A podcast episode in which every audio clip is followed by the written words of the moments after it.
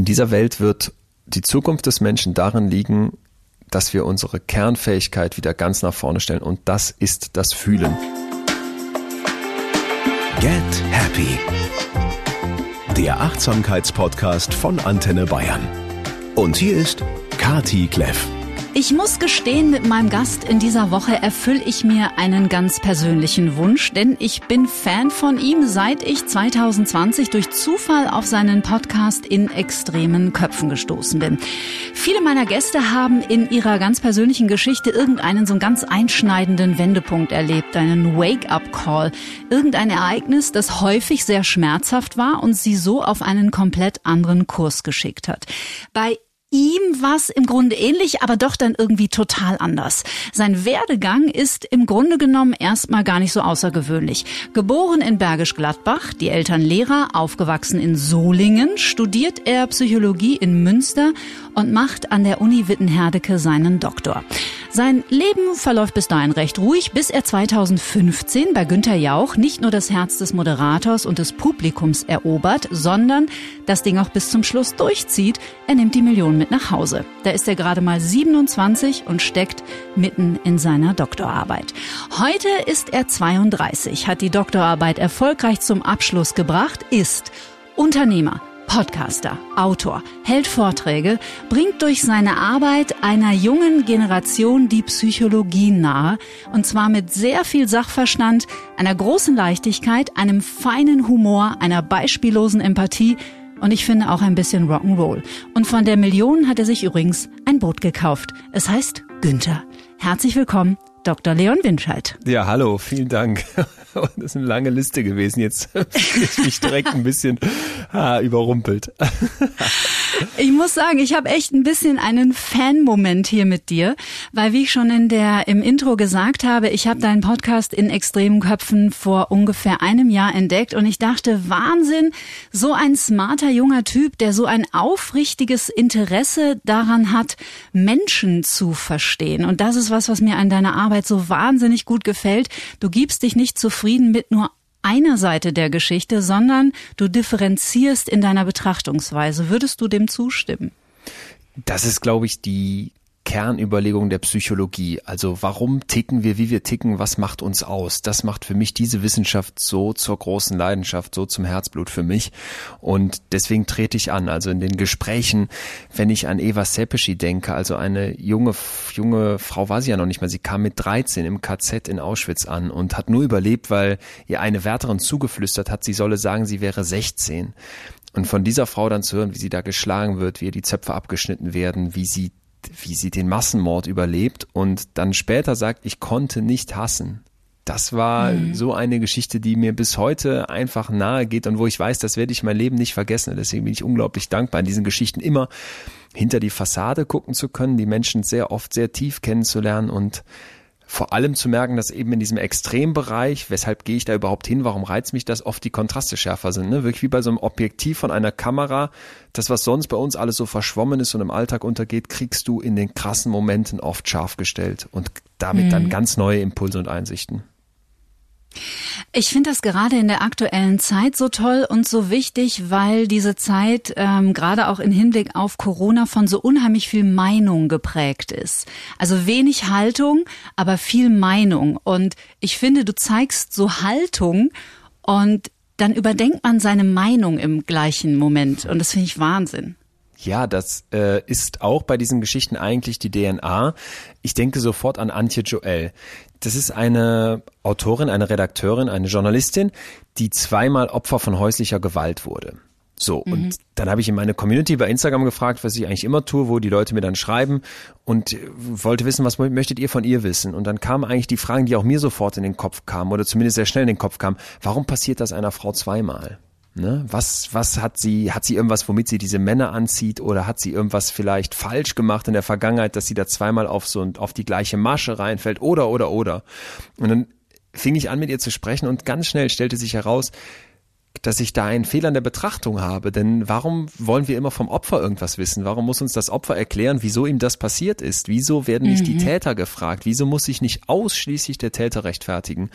Und das war so ein tolles Gespräch, weil ich gemerkt habe, ja, es gehört so viel mehr zum Thema häusliche Gewalt und Vergewaltigung als einfach dann nur in Anführungsstrichen die erste Backpfeife. Bis dahin hat ein System gegriffen, das psychologisch hochinteressant ist, das mit wie so einem Spinnennetz im Prinzip funktioniert, in das das Opfer eingewickelt, eingewickelt wird und aus dem du danach ähm, nicht einfach mehr rauskommst, geschweige denn dann irgendwie sagst, ich bin jetzt eben die Person, die man kritisch zu hinterfragen hat. Und das ist es eigentlich immer, ne?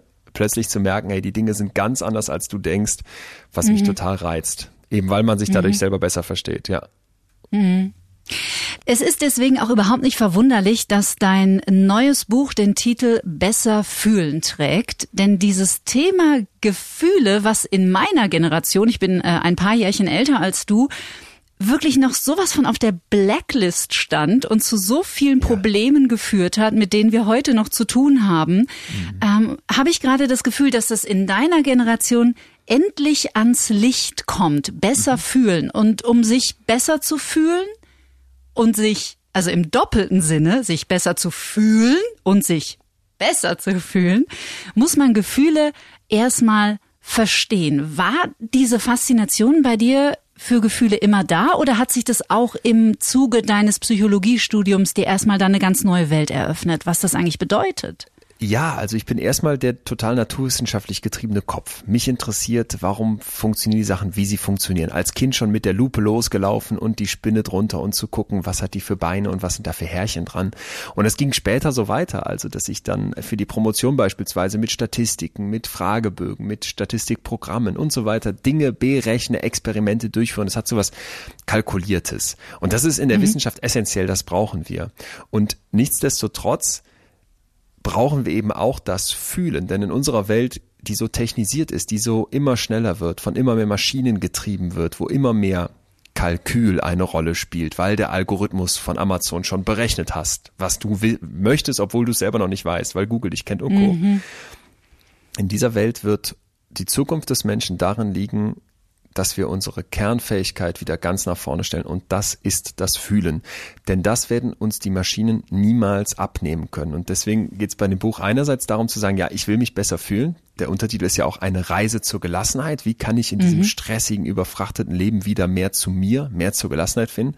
Aber es ist eben auch die Idee zu sagen, es geht mir nicht nur darum, dass ich mich besser fühle, sondern dass ich besser fühle im Sinne von, ich begreife, was in mir vorgeht. Und das war für mich eine krasse Reise. Also ich muss jetzt sagen, nach fast drei Jahren Recherche und Arbeit für das Buch, ich habe ja mit den Top-Stars aus der Forschung zu den jeweiligen Themen gesprochen. Also musst dir so vorstellen, du rufst Beyoncé an oder schreibst eine Mail und die antwortet, ja, ich habe Zeit für dich. So sind diese Leute für mich. Also wirklich die aller, aller, allergrößten Idole. Und was, ähm, was die mir erzählt haben, was die mir für Fragen zum Teil auch mitgegeben haben und aus ihren Studien berichtet haben, das war atemberaubend. Also es gibt ein Gespräch mit einem Harvard-Professor, der im Grunde gar nicht so viel erzählt hat, sondern vor allem die Frage gestellt hat, wovor hast du Angst? Wovor hast du Angst? Und der erforscht seit Jahrzehnten die Angst und wie wir mit Kindern vor allem auch und deren Angst umgehen. Und mhm. das hat so viel mit mir auch gemacht, weil ich merkte, ja, die Angst spielt so eine große Rolle in einem Leben, auch bei mir, der vielleicht sagen würde, ich bin eigentlich mutig und ich traue mich die Sachen und ich riskiere auch mal was, aber natürlich sind da Ängste. Die Angst, nicht gut genug zu sein. Ne? Die Angst, dass du irgendwann doch wieder abrutschst oder irgendwas nicht klappt. Und vor allem so Sorgen, die im Hinterkopf wabern, ne? die dich nachts wach machen, weil du denkst, ich bin nicht gut genug vorbereitet auf den nächsten Tag. Also das waren so Momente, wo ich merkte, ich komme mit jeder Studie, mit jedem Gespräch mit den Forschern, ich komme mit jedem Experiment selber ein Stück näher. Hm. Und da sagst du was ganz Entscheidendes und das ist auch einer der Gründe, warum ich diesen Podcast hier unbedingt an den Start bringen wollte.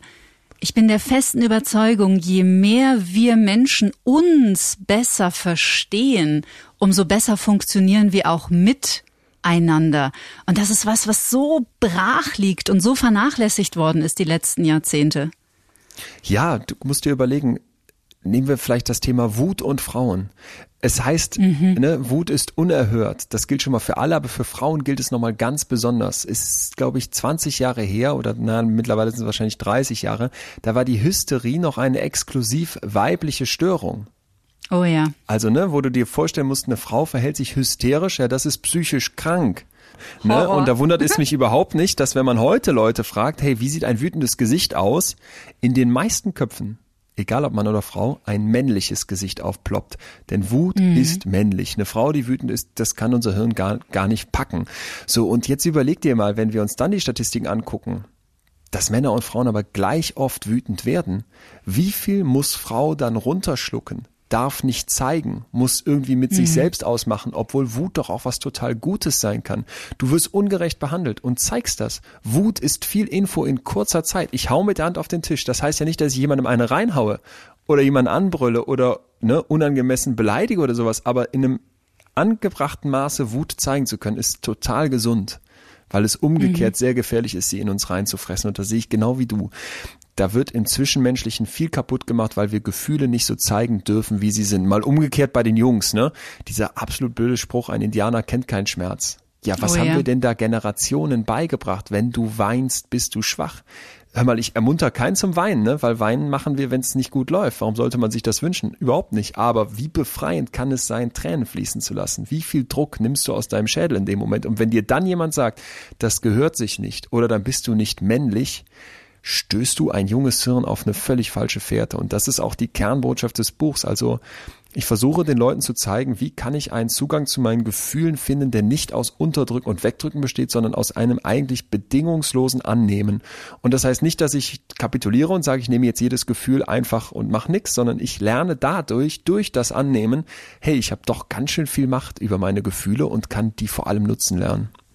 Hm. Und ich bin nicht, was ich fühle, sondern das Gefühl ist ein Teil von mir, aber ich habe die Möglichkeit, mich davon zu distanzieren und es einfach zu begrüßen und auch wieder gehen zu lassen. Ja, bestes Beispiel, du machst einen Fehler. So, und wenn du jetzt sagst, äh, aus diesem Ich habe etwas falsch gemacht, wird ein Ich bin ein Fehler, mhm. dann hast du plötzlich oh ja. ein Gefühl, dass du nicht genügst, weil du hast was falsch gemacht, du hast nicht die Erwartung erfüllt. Und selbst wenn wir die Erwartung erfüllen, dann hängen wir die Latte lieber noch ein Stück höher und sagen, ja, es ist immer noch nicht hoch genug gesprungen. Und dann haben wir es irgendwann mal geschafft nach oben und dann fühlen wir uns wie Hochstaplerinnen oder Hochstapler und denken, wann fliegt hier endlich auf, dass ich eigentlich gar nichts kann, ne? dass ich viel schlechter mhm. bin als der mhm. Rest. Also das ist etwas, was auch wieder ganz, ganz menschlich ist und wo ich einem auch den Druck nehmen möchte zu sagen, hey, genau, gucke hin, was fühlst du da und lasse es zu und dann kannst du mhm. anfangen daran zu arbeiten. Das ist ganz interessant. Ich habe vor ein paar Wochen mal wieder, ich weiß nicht, ob du den kennst, es gibt einen TED-Talk von der Brene Brown über Verletzlichkeit. Und da erklärt sie den Unterschied zwischen Scham und Schuld, was ja zwei unglaublich blockierende Gefühle sind. Und dann, das war mir bis dahin nicht bewusst, dann sagt sie, Scham hat immer was damit zu tun, was man ist. Also ich bin schlecht oder ich bin schmutzig oder, und Schuld ist häufig verbunden mit einer Tätigkeit ich habe etwas hm. Schlimmes getan. Und das fand ich super, super spannend, weil diese Identifizierung mit einer Emotion, oh, die ist so belastend und so schlimm. Absolut. Also Brené Brown schafft ganz großartig, glaube ich, bei dem Thema Scham uns zu zeigen, hey, wenn du das versuchst im stillen Kämmerlein mit dir auszumachen und wenn du glaubst, mhm. nur du bist davon betroffen, dann machst du dich kaputt.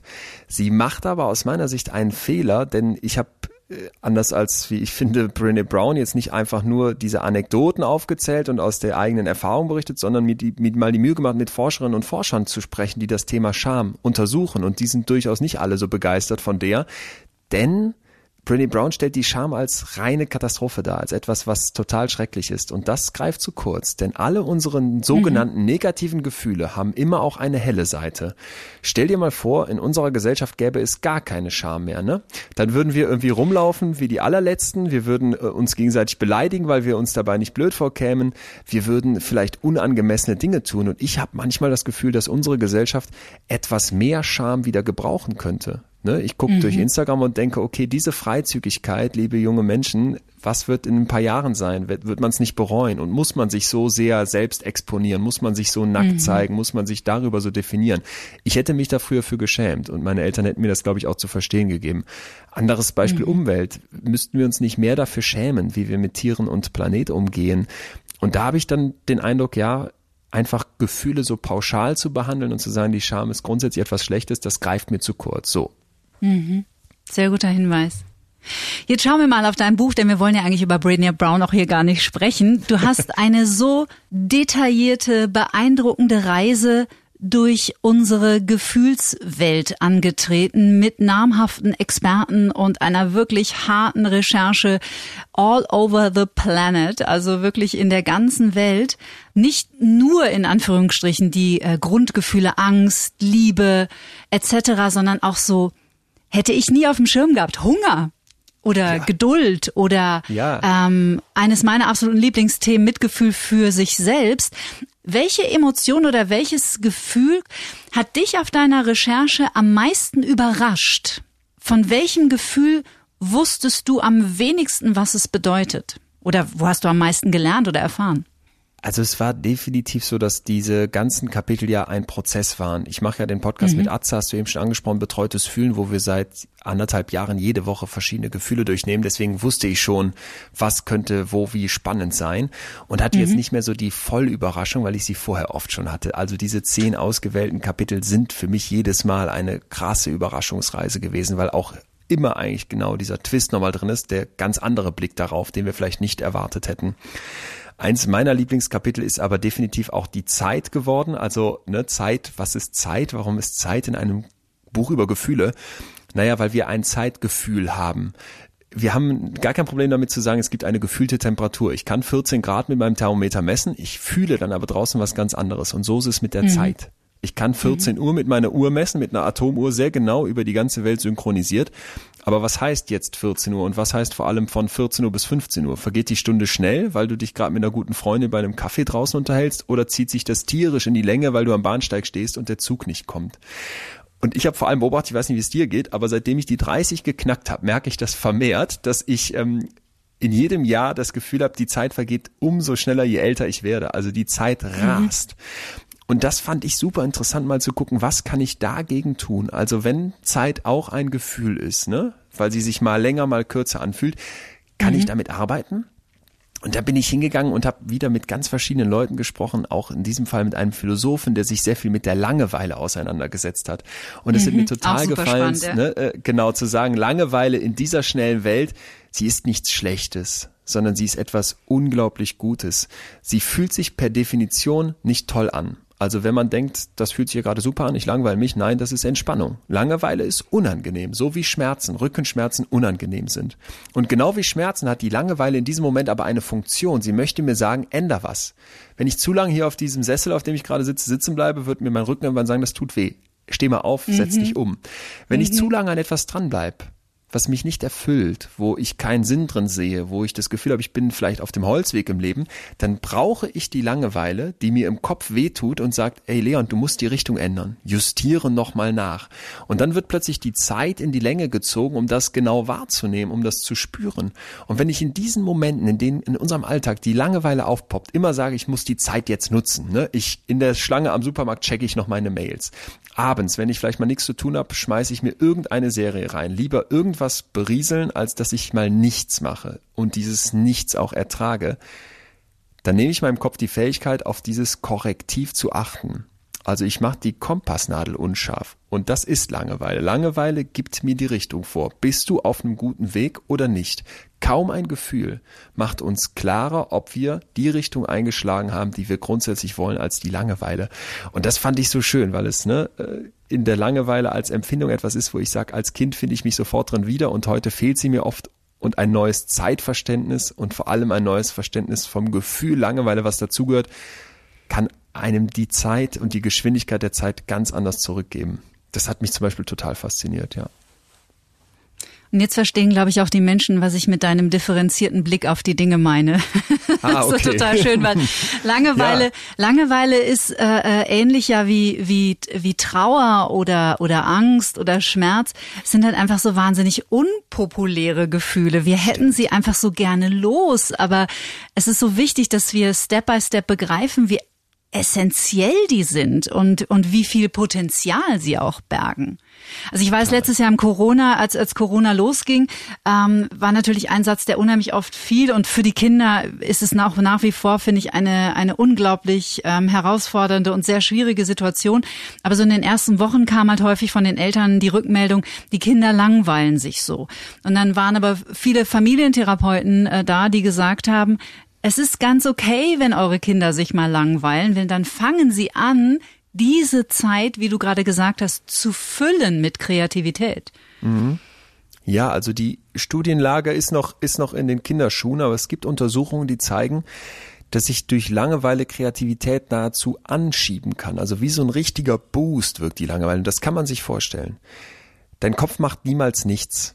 Ne? Also es ist immer, dass etwas passiert. Und selbst wenn du denkst, ich mache gerade nichts, verarbeitet dein Kopf, bearbeitet dein Kopf, sortiert ein. Und in den Momenten der Langeweile kann genau das Phänomen eintreten, was wir in der Psychologie so unglaublich gerne haben, nämlich das Gedankenwandern.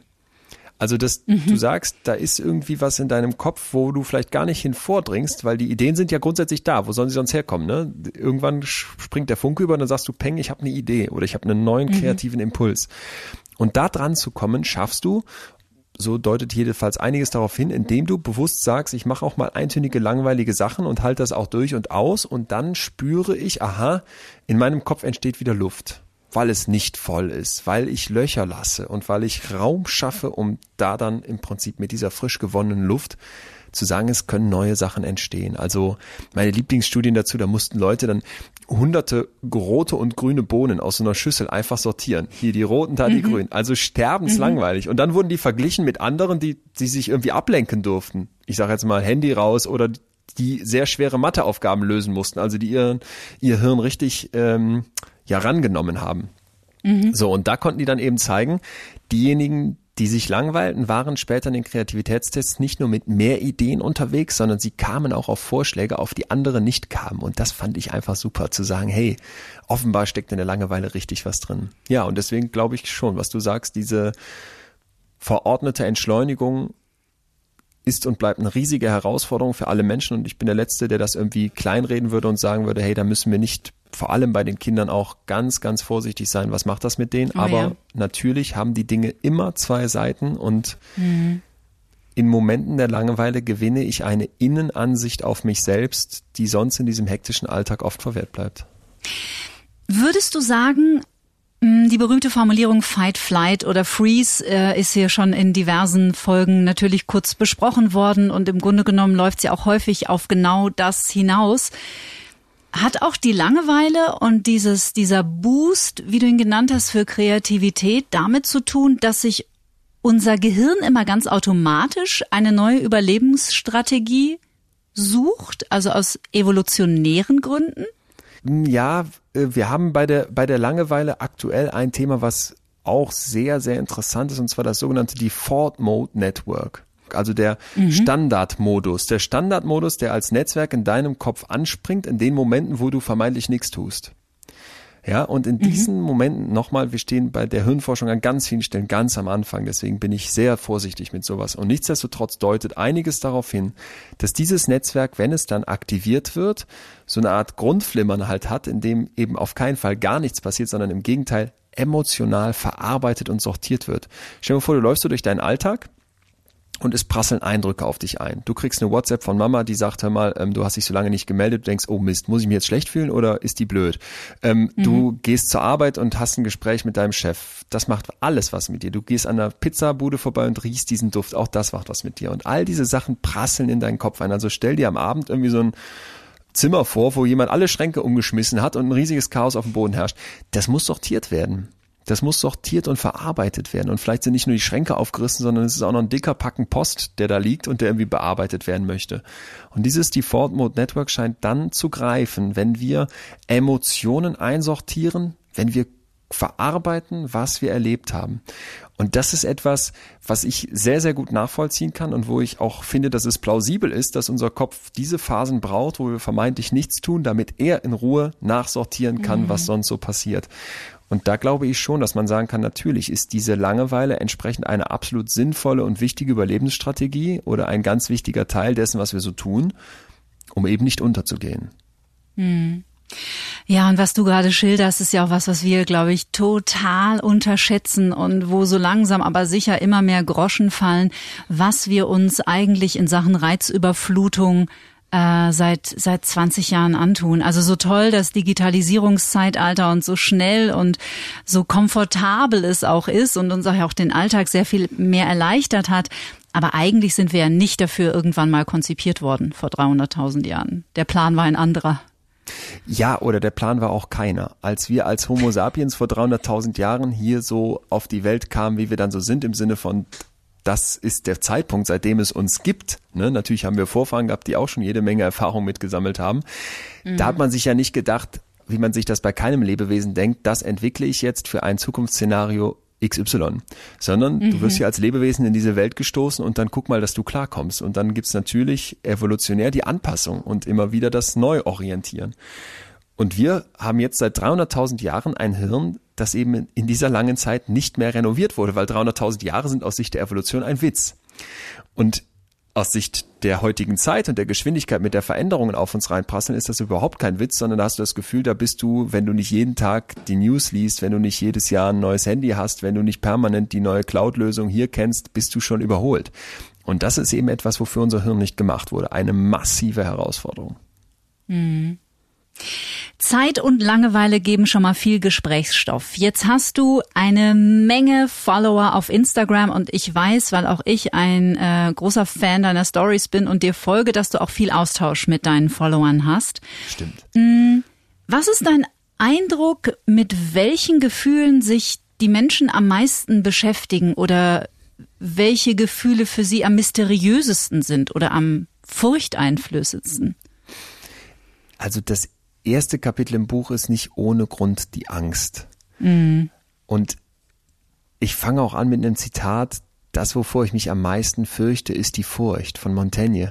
Und diese Idee, wir haben Angst vor der Angst mal übersetzt, das ist etwas, was ich bei ganz vielen Menschen erlebe.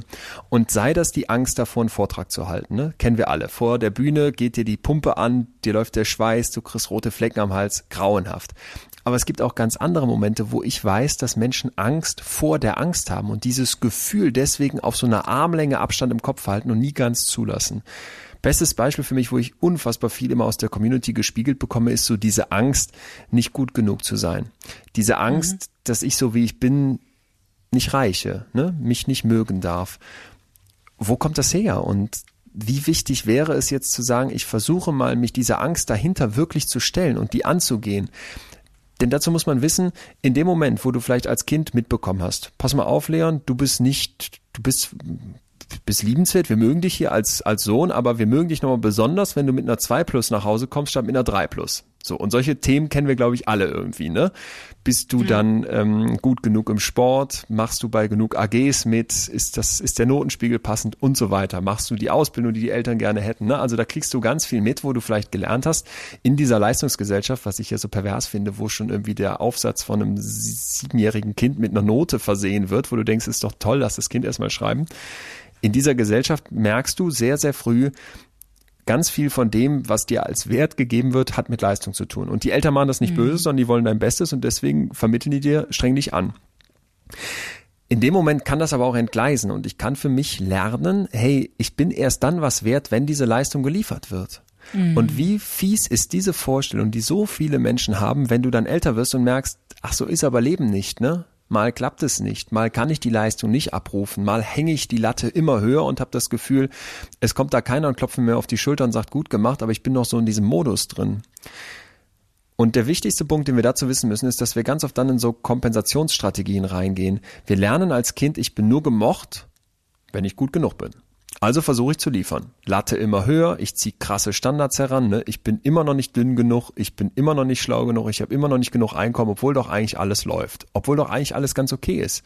Ich bin mhm. immer noch nicht gut genug als Mutter, obwohl mich doch mein Sohn am Abend in den Arm nimmt und, und offenbar gerne mir von mir eine Geschichte vorgelesen bekommt. Ja, aber da gibt's ja andere, die machen das besser. Also diese innere kritische Stimme. Das ist der Versuch, die ganze Zeit zu sagen, indem ich noch ein Schippchen mehr liefere, wird man mich und ich mich selbst vielleicht irgendwann mögen.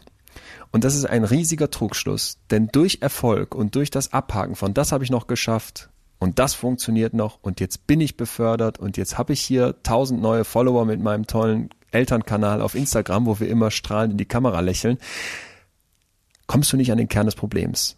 Und da sind wir mhm. bei der mhm. Angst vor der Angst. Denn die ursprüngliche Angst ist, dass du abgelehnt wirst, dass du nicht gemocht wirst, so wie du bist. Und deswegen ist der Clou an der Sache jetzt nicht zu sagen, mit meinen Kompensationsstrategien versuche ich weiter dagegen zu kämpfen, sondern, und jetzt kommt was ganz Wichtiges, ich setze mich hin und versuche nochmal diese Angst von früher zu durchfühlen. Ich versuche nochmal zu spüren, was hieß das denn, hier nach Hause zu kommen und den kritischen Blick von Papa zu kriegen. Oder diesen leichten Tadel von Mama. Mama wird ja nie sauer, Mama ist ja nur, wenn dann enttäuscht. Was macht das mit mir, wenn ich mich da nochmal reinversetze? Und wir sind überraschend gut in der Lage, so im Kopf in die Vergangenheit zu reisen. Was ich oh, dazu ja. immer, ne, was ich dazu immer empfehle, ist, ruf mal Mama und Papa an und sag mal, habt ihr mal Zeit? Gib, dann, gib deinen Eltern dann auch Zeit, aber sag vielleicht in zwei Wochen, hättet ihr mal Lust darüber zu sprechen, Mutter? Ich habe das Gefühl, mhm. ich bin nie gut genug und ich komme mit mir nicht so ganz zurecht. Und ganz ohne Vorwurf, einfach nur mal hören, was sagt ihr dazu? Wie habt ihr das damals wahrgenommen? Und so oft wirst du merken, dass deine Eltern ganz ähnliche Sachen von ihren Eltern schon mitbekommen haben. Und diese Gespräche können total befreien. Und in dem Moment laufe ich nicht mehr vor der Angst weg, indem ich versuche, noch schneller, höher weiterzuspringen, sondern ich mhm. stelle mich dem Gefühl und ich durchfühle es im Zweifel mit meinen Eltern nochmal und merke plötzlich, dass das unglaublich auflockert. Ne? Also Angst lässt nach, wenn wir sie durchfühlen. Das klingt für Laien komisch, aber es gibt nur eine ganz zentrale Einsicht aus der Angstforschung, die jeder wissen muss. Angst geht runter, wenn du deinen Kopf sie fühlen lässt. Und deswegen finde ich, ist das Angstding, du hast ja gefragt, was mich da so fasziniert und was so viele Leute umtreibt, eben etwas, was so mysteriös daherkommt, wo wir sehr, sehr viel zu wissen. Und in dem Kapitel gehe ich ja auf die ganz verschiedenen Punkte der Angst ein, auch auf das Körperliche und so weiter. Aber vor allem versuche ich zu zeigen, du brauchst keine Angst vor der Angst zu haben. Im Gegenteil, wenn du sie durchfühlst, wird sie nachlassen. Wow. Das war tatsächlich eine der greifbarsten, präzisesten und schönsten Beschreibungen dieses großen Selbstwertthemas, in dem wir alle hängen. Hui, und das hast du echt, äh, echt, you've nailed it, würde ich mal sagen. Also ganz toll auf den Punkt gebracht. Echt schön.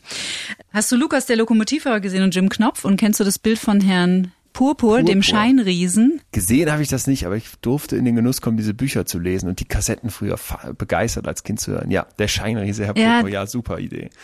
Das ist, das ist ja im Grunde genommen das Prinzip von Angst. Stimmt. Also der, der Riese für alle, die die Geschichte jetzt nicht mehr auf dem Schirm haben. Es gibt einen Riesen in Lummerland und vor dem haben alle Angst. Und wenn er am Horizont steht, dann ist der riesengroß und je näher man ihn sich heranholt, umso kleiner wird er und irgendwann steht er einem auf Augenhöhe gegenüber und man stellt fest, ach guck mal, so schlimm ist es gar nicht. Das ist es. Echt schön. Ja, das ist ein ja. schönes Bild dazu. Top.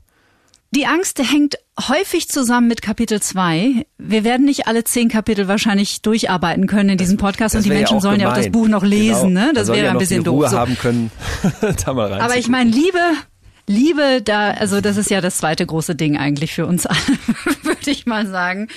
Und ich fand es so cool, weil ähm, vor ein paar Wochen war Jens Korsen hier mein Gast und mit dem habe ich über das Thema Lieben gesprochen. Und es war einer der ersten, äh, der hat die erste private Praxis für Verhaltenstherapie Anfang der 70er in äh, Berlin äh, eröffnet, oh, ist ein Psychologe auch, genau, also tolle Sachen auch geschrieben. Und mit dem habe ich so lange darüber gesprochen, dass wir uns verabschieden sollten von diesem uns eingeprägten Bild von romantischer Liebe. Mhm. Also dass romantische Liebe durchaus ein Moment sein darf, aber eben keine Basis für eine lange und gesunde Partnerschaft.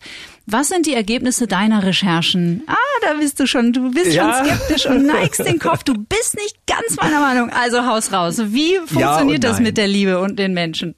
Genau, also ich bin erstmal völlig einverstanden, wenn wir sagen, die Liebe ist sowas total aufgeblähtes in unserer Gesellschaft welcher Disney-Film endete nicht mit Jasmin und Aladdin, die auf dem Teppich ins Feuerwerk fliegen und dann ist die Geschichte vorbei, weil keiner Bock hat auf drei Jahre später, wenn Aladdin da sitzt, langsam eine Plauze hat und Jasmin irgendwie ähm, auch keine Lust mehr auf den Affen. So, also da ist die Geschichte immer vorbei. Aber die Liebe ist natürlich dann nicht für uns selbst vorbei in der Realität. So, also klar, ein aufgeblähtes tierisch überladenes Gefühl, an das wir unfassbar krasse Ansprüche stellen. Und ich finde auch diese romantische Idee der Liebe aller Shakespeare oft komplett überzeichnet. So und trotzdem, und das war für mich auch der Ansatz bei dem Kapitel, weil ich genau das, was der Kollege da gerade beschrieben hat, so oft höre als Endstation dann, jetzt einfach nur zu sagen, ja, so romantische Liebe ein Leben lang, das funktioniert nicht. Damit wollte ich mich nicht hin, damit wollte ich mich nicht hinsetzen, damit wollte ich mich nicht zufrieden geben. So, also mhm. bin ich losgezogen und habe gesagt, was gibt's denn vielleicht, wie man es schaffen könnte, um diese Momente des Verliebtseins eben doch zu erhalten und zwar über Jahrzehnte. Mhm. Und der Startpunkt für mich waren eigentlich in dem Moment meine Eltern, weil ich weiß genau, die sind seit über 30 Jahren zusammen. Die haben geheiratet, als ich geboren wurde, also sind die seit 32 Jahren verheiratet und aber noch mal ein mhm. paar Jahre davor zusammen gewesen. Wenn ich mir die angucke, dann habe ich immer so das Gefühl, wenn es bei mir so läuft mit der, mit der Beziehung, dann ist das einfach traumhaft, weil die lieben sich nach Jahren noch. Bestimmt nicht so wie am Anfang, als man Abi macht oder sowas, aber da ist einfach echte Liebe und da ist auch mhm. ein Gefühl der Verliebtheit und da ist auch romantische Liebe und all das, was in diesem aufgeblähten Begriff drinsteckt, haben die von Zeit zu Zeit. Und das sind nicht die einzigen. Ich beobachte total gerne alte Menschen und habe immer wieder das Gefühl, von denen können wir so viel lernen. Und da gibt es doch, kennen wir alle Paare, wo du sagst, wow, das ist, das sind echte Schmetterlinge im Bauch, auch nach, nach der Silberhochzeit. So, und davon ausgehend habe ich mich gefragt, was könnte denn jetzt dazu beitragen, dass das klappt? Und da gibt's ein unglaublich charmantes und tolles Modell von Professor Arthur Aaron, einem der Stars weltweit äh, der Liebesforschung aus Kanada. Und was sagt der Arthur Aaron? Der sagt, du musst dir vorstellen, dass Liebe dann erhalten bleibt, wenn du Selbsterweiterung betreibst. So. Dieser Begriff Selbsterweiterung klingt jetzt erstmal sehr sperrig, ist aber ganz einfach erklärt. Und zwar, jeder Mensch möchte wirken. Ne? Wir wollen als Babys merken, dass wir an einem Schnürchen ziehen und dann wackelt was über dem Bettchen und als Teenies wollen wir merken, dass wir mit dem Mofa irgendwo hinfahren können. Als Erwachsene wollen wir, weiß ich nicht, ein Hochhaus konstruieren oder einen Bus fahren oder was auch immer unser Job ist. Der Mensch mhm. möchte wirken. Und wir lernen sehr früh, dass wir durch andere wirken können, weil wir als Kinder nicht überlebensfähig wären ohne Mutter und weil wir in der Schule Freunde haben und weil wir später als Erwachsene vielleicht ein Netzwerk haben und so weiter. Also durch die Verbindung mit anderen können wir wirken. Das ist in uns drin. Und wenn du jetzt nochmal vielleicht an diese Pyramide der Bedürfnisse denkst, die haben wir wahrscheinlich alle vor Augen. Ganz unten ist jetzt Essen, mhm ein Pulli, wenn es kalt ist, ein Feuer und so weiter. Und weiter oben, ganz vor allem in der Spitze, geht es dann aber um die Selbstverwirklichung. Ne? Ich möchte mit meinem Selbst wirken. So, und wie kann ich da hinkommen? Ja, indem ich mein Selbst durch eine andere Person erweitere. Und das ist eine Theorie zur Liebe. Es gibt viele, aber ich finde sie so schön, weil wenn du dir dein Selbst mal wie einen mhm. Kreis vorstellst, dann hat dieser Kreis Eigenschaften. Du hast ein bestimmtes Aussehen, du hast einen Job, du hast einen Humor, du kannst das kochen, diese Pizza magst du, diese Pizza magst du nicht. Ganz viele Punkte, die da reinkommen. Und jetzt kommt ein zweiter Kreis, mit dem du dich verbindest. Dann hat auch dieser zweite Kreis Eigenschaften und der hat auch Ressourcen. Wenn der nicht vor allem Schwächen hat, gehst du durch die Liebesverbindung mit diesem anderen Kreis etwas ganz Besonderes ein, denn ein Teil der anderen Person fängt an, mit dir zu überlappen. Wir haben zwei überlappende Kreise und dadurch wird dein Selbst ein Stück weit größer. Es wird erweitert. Mhm. Es kann mhm. plötzlich durch die Verbindung mit einem anderen Menschen mehr bewirken. Und wir haben eben gesagt, das ist unser Grundbedürfnis. Und deswegen fühlt sich Verliebtsein so unfassbar gut an, weil du einen regelrechten Boost bekommst. Es gibt schöne Studien, die das zeigen. Wenn man junge Menschen fragt, die frisch verliebt sind, beschreiben die ihr selbst plötzlich viel umfangreicher, viel krasser, viel, effi viel effizienter klingt so blöd, aber viel wirksamer als, ähm, als in der Woche zuvor, ja, als sie noch nicht frisch verliebt waren, weil sie die Person noch nicht kennengelernt haben auf der, auf der mhm. Uni-Party. Und Arthur Aarons mittlerweile wirklich mit zig Studien immer wieder in ganz verschiedenen Facetten belegte Theorie ist, in dem Moment, in dem du es schaffst, über die Jahre deinem Kreis und dem anderen Kreis das Gefühl zu geben, hey, wir wachsen weiterhin. Ne? Wir blähen uns nicht auf. Es geht mir hier nicht darum, ein Ego aufzublasen wie ein Luftballon, sondern mhm. eher zu wachsen wie so ein Efeu, das sich an der Wand seinen Weg sucht durchs Leben. In dem Moment, in dem du dir das Gefühl gibst, wird dein Kopf weiter unfassbar viel aus dieser Beziehung ziehen und wird dich belohnen mit den Schmetterlingen im Bauch. Und das fand ich so eine schöne Idee, weil man könnte jetzt einerseits sagen, oh, das ist aber blöd, ich muss irgendwie was tun für die Beziehung, ne? Und ich muss da immer dranbleiben und Liebe ist Arbeit. Und die Formulierung mag ich auch nicht. Arbeit, ich, Arbeit, Arbeit, Arbeit. Genau. aber was ich total mag, ist doch andersrum mal zu sagen, es gibt so viele Möglichkeiten, was für meine Liebe zu tun. Und in dem Buch habe ich ja, oh ja, verschiedenste Hebel mal vorgeschlagen, aber mal, um vielleicht einen aufzugreifen, weil das so schön in der Studie gezeigt wurde, da hat man einfach Paare aufgeteilt und gesagt, pass mal auf. Die eine Gruppe, zufällig, sind die aufgeteilt in zwei Gruppen. Die eine Gruppe macht jetzt mal ich meine, sechs Wochen wären das gewesen, gar nicht lang. Jede Woche eine Stunde lang eine normale Aktivität was man als wenig aufregend bezeichnen würde. Also, ne, irgendwie auf dem mhm. Sofa sitzen, einen Film zusammen gucken oder in die Kirche gehen, das waren da so Beispiele. Die andere Gruppe soll etwas machen, was beide so ein bisschen aus der Komfortzone rausholt. Aber nichts krasses. Es ging jetzt nicht um Fallschirmspringen oder auf Mount Everest klettern, sondern es ging um zusammen einen Tanzkurs gehen, was kochen, eine Wanderung machen oder oder oder. Und dann hat man nach diesen sechs Wochen gefragt, wie geht's euch? Und diejenigen, die mit diesen neuen Erfahrungen ihre Selbstkreise erweitert haben, mhm. durch die Eindrücke, durch das Zusammen etwas erleben, was man noch nicht kennt, die berichteten eine deutlich höhere Zufriedenheit in dieser Beziehung. Und ich finde, das kann man sich vorstellen. Und deswegen bin ich einfach keiner, der Total. sagt, ich will das verliebt sein, ich will die Schmetterlinge abschreiben, nur weil die Jahre ins Land gehen. Ich kann was dafür tun und dafür bin ich dankbar. Und das ist so cool, weil man es ja eigentlich auch in der Hand hat.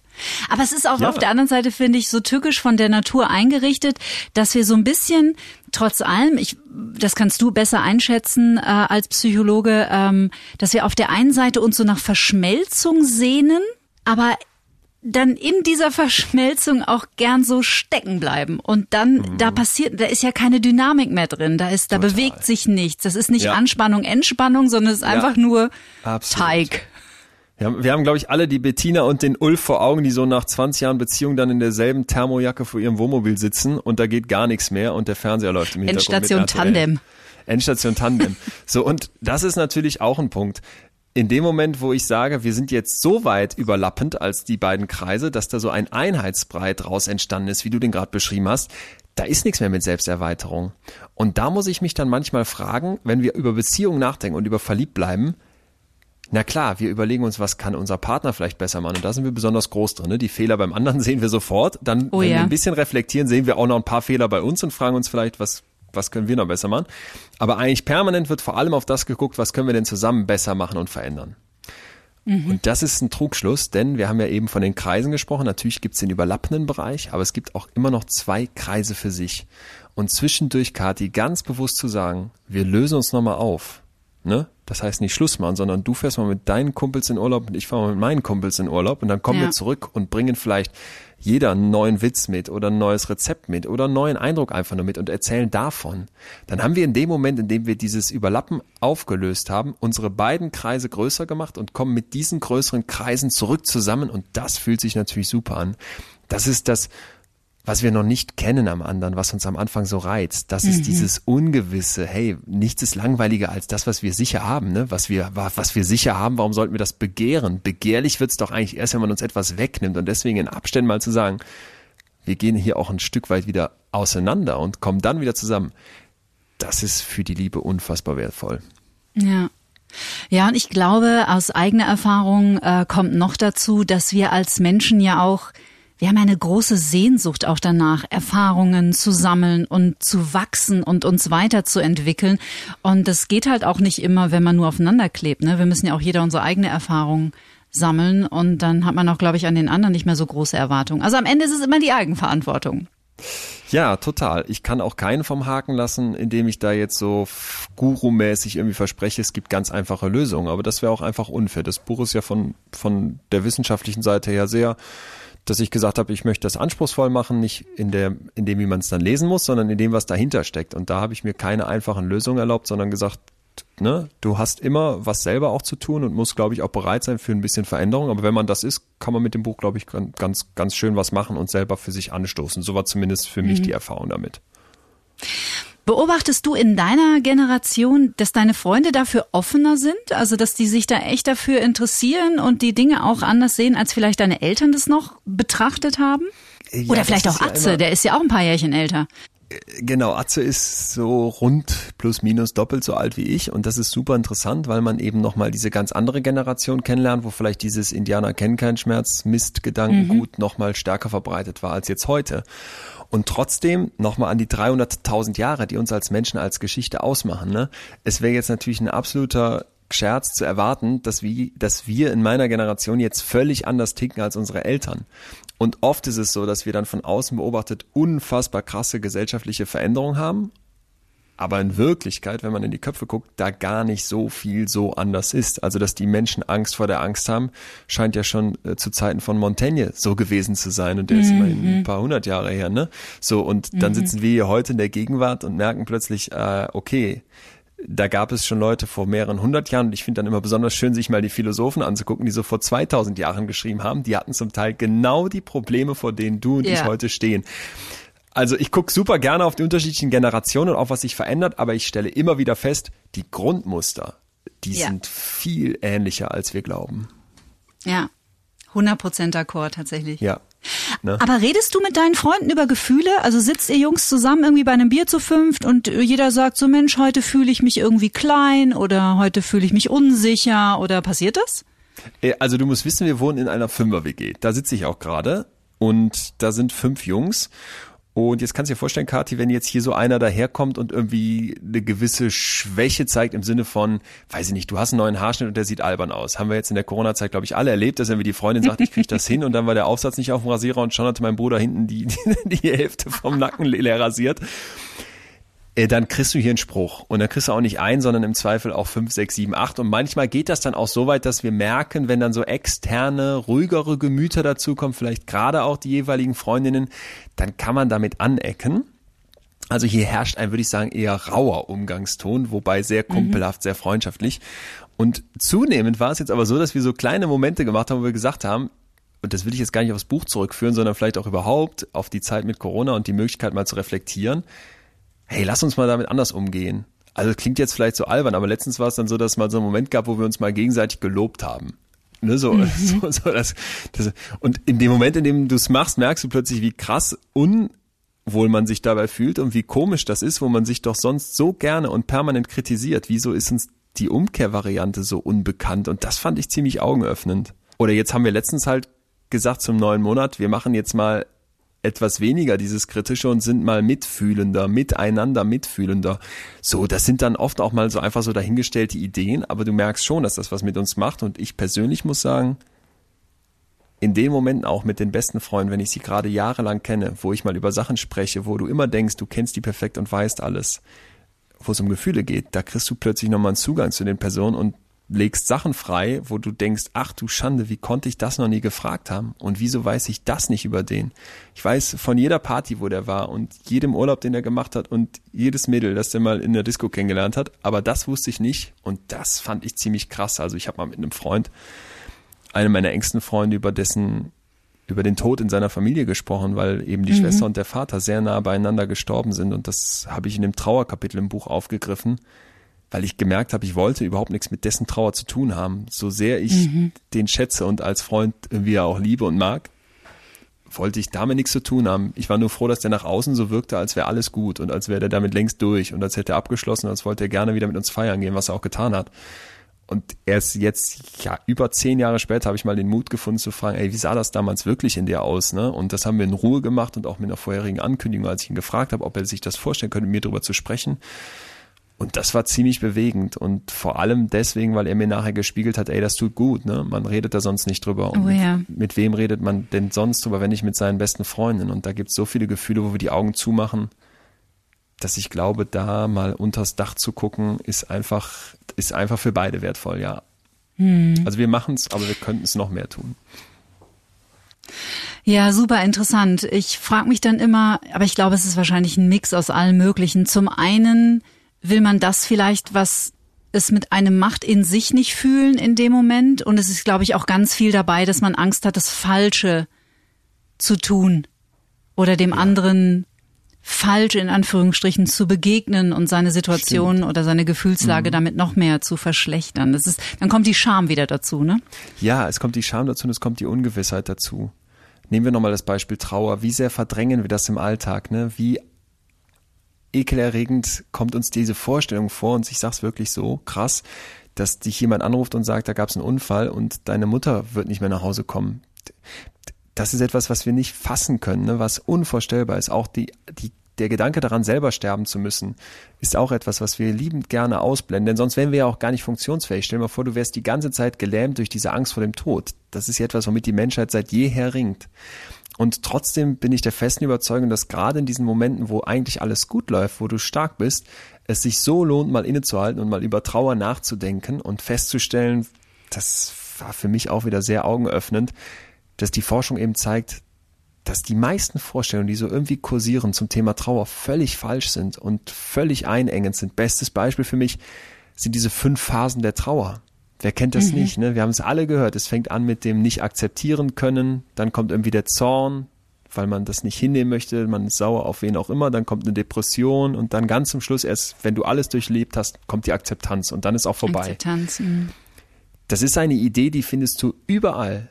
Ne? Und die ver verbreiten zum Teil noch die Höchsten in der Kirche, wo du denkst, die müssten es doch eigentlich besser wissen, weil das doch, glaube ich, gerade genau das müsste doch eigentlich dein Job sein. So, und das ist so falsch, weil die Forschung zeigt, Moment mal, Trauer ist maximal individuell. Du trauerst, wie du lebst. Die Wege sind völlig unterschiedlich und vor allem gehört diese Trauer nur dir. Wenn ich jetzt mit Phasen komme und dir sage, du musst diese fünf Phasen absolvieren, dann ist das wie so ein Computerspiel, Jump and Run. Schaff die Level und dann darfst du fertig damit sein. Was für ein Quatsch. Wie viele Menschen kennen wir, die die die Beziehung zu der toten Person aufrechterhalten wollen. Die sagen, ja, da ist jemand seit Jahren tot, aber ich denke trotzdem manchmal noch an den und ich muss damit nicht abschließen. Bei meinem Freund ist es so, dass der sagt, ich werde jetzt noch manchmal wach und dann ist die Trauer voll da. Obwohl mhm. der theoretisch all diese Phasen mal irgendwie durchlebt hat, ist das eben kein Computerspiel, wo du ein Level abhackst, dann kommt das nächste und dann bist du irgendwann fertig. Sondern es ist ein fortlaufendes Durchleben. Und das mhm. einfach mal zu wissen, finde ich, nimmt einem total viel Druck, weil Trauer ist schrecklich und niemand möchte diesen Anruf von der Polizei bekommen und niemand möchte, dass ein Angehöriger stirbt oder ein Mensch, den man liebt. Aber es wird ja passieren. Und dann in dem Moment zu wissen, du brauchst dir kein Korsett umschnallen und irgendwelche Phasen absolvieren. Und Trauerarbeit, noch so ein ganz schäbiger Begriff, weil da ist eben nichts zu bearbeiten, da ist kein Problem zu lösen, sondern da ist wirklich ein Fühlen und zwar Fühlen mit allem, was dazugehört, was angebracht ist. Das war etwas, wo ich glaube, echt wir als Gesellschaft noch richtig was lernen können. Ja, da würde ich dir auch zu 100 Prozent recht geben und ich finde es äh, mega, dass du das nochmal äh, mit deinen Worten so am Beispiel von Trauer erklärt hast, weil ähm, auch das hier in diesem Podcast immer wieder ähm, Thema ist, wie gefährlich es ist, einem Konzept zu folgen Stimmt. und zu glauben, ähm, so und so hat es zu sein und aber wir Menschen sind solche Individualisten und jeder trauert auf seine Art, jeder liebt auf seine Art, äh, jeder bearbeitet seine Vergangenheit auf seine Art und vor allem in seinem Tempo mhm. und wann er dafür bereit ist oder nicht. Und deswegen finde ich das äh, super, dass du das nochmal sagst, weil dieses so Konzepten zu folgen halte ich auch für sehr gefährlich. Weil wenn es dann nicht funktioniert, dann kommt dann auch noch dieses Gefühl von, von äh, Scheitern obendrauf und dann ja, sind wir auch äh, äh, äh, auch in einem Kapitel von dir, nämlich Mitgefühl für sich selbst. Da tun wir uns ja sowieso alle auch ziemlich schwer. Ähm, ja, darf man ein bisschen sensibel drauf sein auf Konzepte. Absolut. Bin ich immer, also es gibt eine einfache Daumenregel und für mich auch die einzige Daumenregel. Wenn dir einer mit Daumenregeln kommt, sind die meistens falsch. Ja, wir heißen, wir reden von psychologisch, weil wir eben nicht einfach nur logisch funktionieren. Und deswegen kannst du den Menschen nicht auseinandernehmen und sagen, ah, hier sind die 17 Zahnräder und ich habe es jetzt verstanden und so geht die Kupplung du tickst so unterschiedlich als jemand anders und es gibt verbindende Grundmuster. Danach suchen wir und die finden wir auch in der Psychologie. Aber wenn ich dir mit einfachen Lösungen komme, werde ich immer ganz skeptisch. Mhm. Weil es so ein Versprechen ist, weil es was Heilsbringerisches hat und weil ich allzu oft erlebe, dass die Leute dann enttäuscht sind, wenn das nicht eingehalten werden kann und dann dieses oh, Gefühl ja. des Scheiterns dazukommt. Und das finde ich völlig verwerflich. Also deswegen ist für mich auch viel mehr der Ansatz zu sagen, ich versuche es wirklich so an allen Stellen, wo es geht, wissenschaftlich basiert zu machen und die Wissenschaft ist nun mal so, dass sie sagt, wir können nicht die absolute Sicherheit liefern, sondern wir können näherungsweise Vorschläge machen und wir müssen alles immer wieder hinterfragen. Wie oft wird etwas überworfen, eine neue Theorie aufgestellt und neue Daten werden gefunden? Und das ist mein Ansatz. Und deswegen hm. kann ich dir nicht sagen, hier ist das einfache Patentrezept für die Liebe bis zum letzten Tag, sondern hey, hier ist die empirische Lage und hier sind fünf, sechs, sieben, acht Sachen, die sich daraus ableiten lassen. Schau mal, was dir davon gefällt. Und dann ist das für mhm. mich eigentlich wie so ein Gang durch den Baumarkt. Ich sage, jeder hat seine eigene Baustelle und ich habe dir die Regale voll gemacht und du nimmst dir mit an Werkzeugen, wovon du glaubst, dass das für deine Baustelle passt. Probier mal aus. Was nicht passt, gibst du einfach zurück. Und wenn du irgendwie direkt sagst, das, das will ich nicht, das passt mir nicht, dann lass es im Regal stehen. Wissenschaftlich fundierte Psychoedukation. Genau Mega. das. Du wärst so ein guter Therapeut. Ist das keine Option für dich? Äh, ich, das freut mich sehr, dass du das sagst, weil ich höchsten Respekt vor dem Beruf habe und es mir trotzdem manchmal nicht zutraue, weil ich nicht sicher bin, inwieweit ich mich dann jedes Mal auch wieder auf den neuen Einzelfall einlassen könnte. Ich merke jetzt einfach mit dem, was ich so tue, indem ich es hier tue, also ich sehe es immer so als einen Mix aus Psychologe sein, aber auch Wissenschaftsjournalist sein, erreiche ich ganz viele Leute und glaube, dass ich ihnen echt viel Druck nehmen kann. Das ist ja auch die Eingangsfrage gewesen, wie, wie definiere ich meine Berufung? Also diese Idee zu sagen, ey, ich trete an, um Leuten diesen krassen Druck, den wir uns hier machen, aus dem Kopf zu holen, dann glaube ich, dass ich mit dem, wie ich es jetzt mache, mehr, mehr bewirken kann. Aber ich mhm. könnte mir auch vorstellen, irgendwann mal, so in ein paar Jahren, wenn ich selber ruhiger werde, das vielleicht zu machen. Ich sage jetzt noch so einen Großmuttersatz, sowas wie, ach, du bist ja auch noch jung, Bub, du hast ja auch noch ein bisschen Zeit. Danke, Oma. Herrlich.